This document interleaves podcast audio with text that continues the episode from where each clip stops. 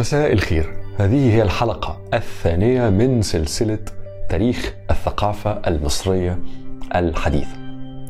الحلقة الأولى كانت عن يعني إيه حديثة بنبتدي منين يعني؟ أي هي الفترة التاريخية اللي بتغطيها هذه السلسلة؟ وكانت أيضا عن أثر الجغرافيا في مصر عن أو في الوجدان المصري. هذه الحلقة عن أثر التاريخ المصري في الوجدان المصري في اللحظة اللي إحنا بنبتدي أو عند اللحظة اللي إحنا بنبتدي عندها اللي هي بدايات القرن 19 بدايات 1800 وشوية. وده منطقي طبعا إن إحنا نحدد اللحظة التاريخية لأن فعل التاريخ في مصر مستحيل إن حد يغطيه لا في 10 دقايق ولا في 10 ساعات لأنه تاريخ مصر ثري بشكل رهيب. لكن إذا أردنا إن إحنا ننظر في أثر التاريخ في اللحظة دي بالذات اللي هي بدايات 1800 وشوية أنا في رأيي ممكن النظر في الثلاث قرون اللي قبليها اللي هم 1500 وشوية القرن ال 16 1600 وشوية القرن ال 17 1700 وشوية القرن ال 18 الثلاث قرون دول كانوا مختلفين جدا عن تقريبا أي حاجة في تاريخ مصر قبل ذلك.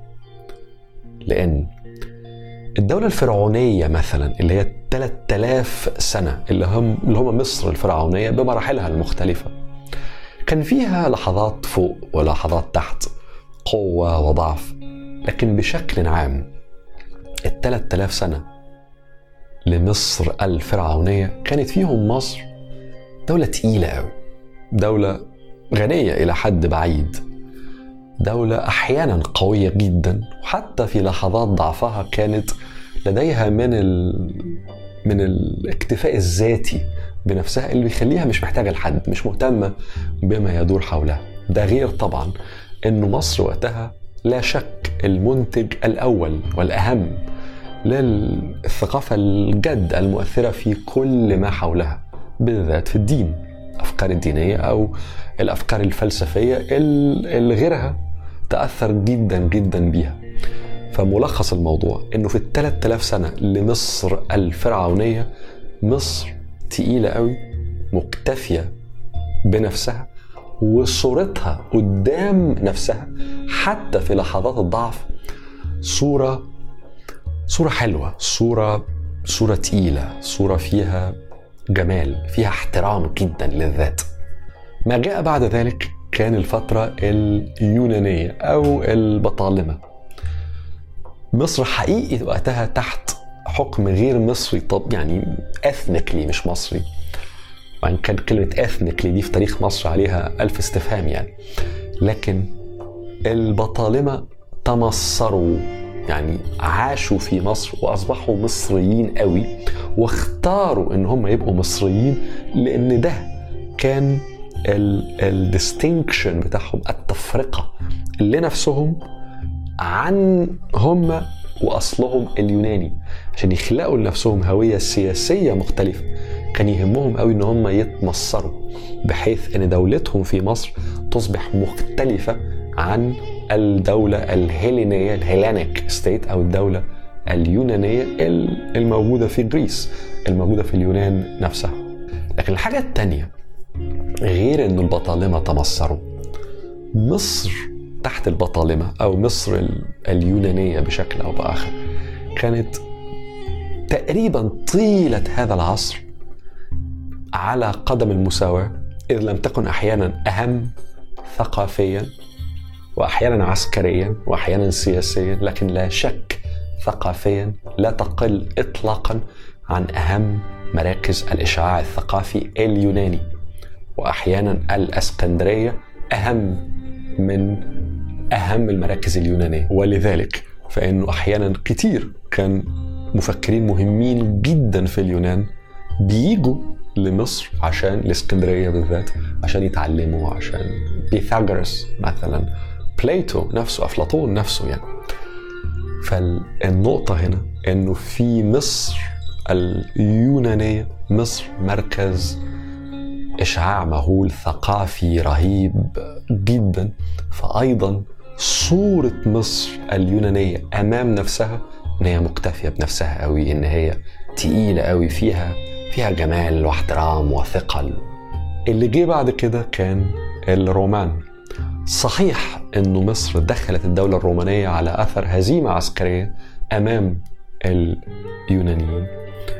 وصحيح ان مصر أصبحت بعديها بروفنس ولاية مقاطعة يونانية. لكن مصر في الدولة الرومانية كانت أهم مقاطعة أو واحدة من أهم المقاطعات الرومانية. لسببين. واحد إنها كانت غنية قوي. مصر وقتها بحكم عدد سكان قليل وأرض زراعية خصبه للغاية هي المنتج الأهم للقمح في كل الدولة الرومانية. فكان ده مديها ثقل استراتيجي وسياسي لكن أيضا إنها غنية قوي يعني هي اللي بتأكل تقريبا روما وقتها. لكن بالإضافة إلى ذلك مع تحول الدولة الرومانية إلى المسيحية في القرن الثالث الميلادي بدأ يبقى في أفكار كتيرة قوي حول مبادئ أسس الدين المسيحي. الكنيسة المصرية وقتها لعبت دور في غاية الأهمية. آباء الكنيسة المصرية وقتها لعبوا أدوار مهمة جدا فكريا فلسفيا في تشكيل هذه المرحلة في تشكيل الثيولوجي المسيحي وقتها. فده إدى لمصر وقتها في الإطار السياسي الروماني ثقل ثقافي تقيل قوي فمش بس الناحية الاقتصادية كمان كان في هذه الناحية الدينية الفلسفية. فمصر تحت الرومان أيضا صورتها قدام نفسها صورة ثقيلة جدا صورة صورة محترمة قوي حصل بعد ذلك الدخول العربي دخول الإسلام إلى مصر. هنا الموضوع اتغير شوية لأنه تقريبا لمدة تقريبا ثلاث قرون مصر لم تعطي الحضارة الإسلامية بالذات من ناحية الدين والفلسفة لم تعطي الكثير. حقيقي كانت لفترة طويلة الولاية الأهم أو واحدة من الولايات المهمة قوي اقتصاديا الخراج الانترستس اللي بتطلع من مصر. زراعيا ومواد خام وفلوس ذاهبة إلى المدينة المنورة. أولا عاصمة الدولة الإسلامية في البداية ثم إلى دمشق عاصمة الأمويين ثم إلى بغداد عاصمة العباسيين. مصر كانت ولاية مقاطعة في الدولة الإسلامية الإمبراطورية الإسلامية مهمة جدا اقتصاديا. لكن بسرعة بسرعة في الدولة الإسلامية مصر استعادت أهمية لأسباب أولها أنه في خلافة إسلامية ظهرت في مصر اللي هي الفاطميين.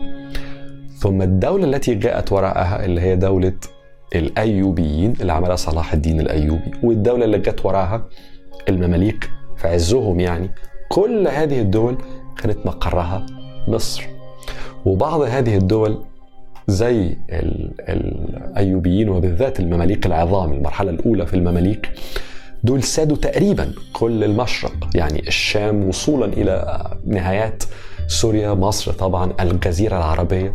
فاستعادت مصر في هذه المرحلة ثقلها السياسي في الإمبراطورية الإسلامية أو في الرالم الإسلامي.